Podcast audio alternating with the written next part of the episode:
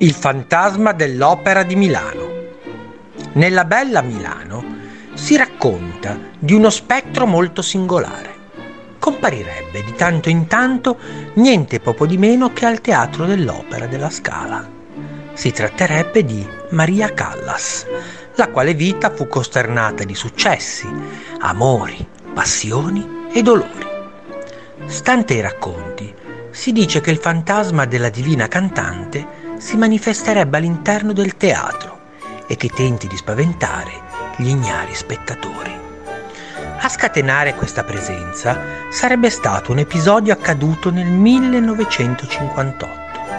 Durante un'opera lirica, la cantante sarebbe stata fischiata da un gruppo di logionisti che non le perdonarono una steccata canora.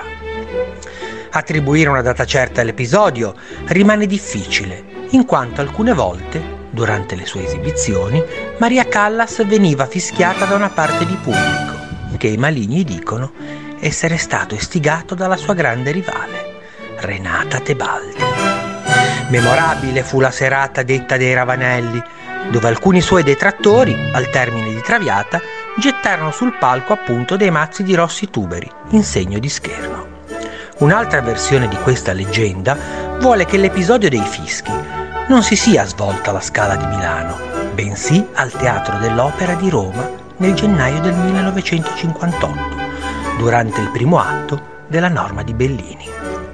Rientrata a Milano, la cantante ancora adirata per quanto accaduto nella capitale, si trovò ulteriormente osteggiata dall'allora sovrintendente alla Scala, Antonio Ghiringhelli. Gli esperti ci dicono che alla base di queste apparizioni ci sarebbe il risentimento della diva di non essere stata apprezzata in vita come avrebbe invece meritato, in particolare proprio dal sovrintendente Antonio Ghiringhelli, che pare non apprezzasse il timbro della sua voce, giudicata troppo metallica.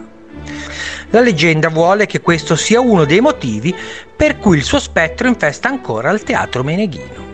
Altre versioni invece affermano che lo spettro del teatro dell'opera non sarebbe da attribuire alla Callas, ma ad altra Maria, la Malibra, famosa soprano dell'Ottocento.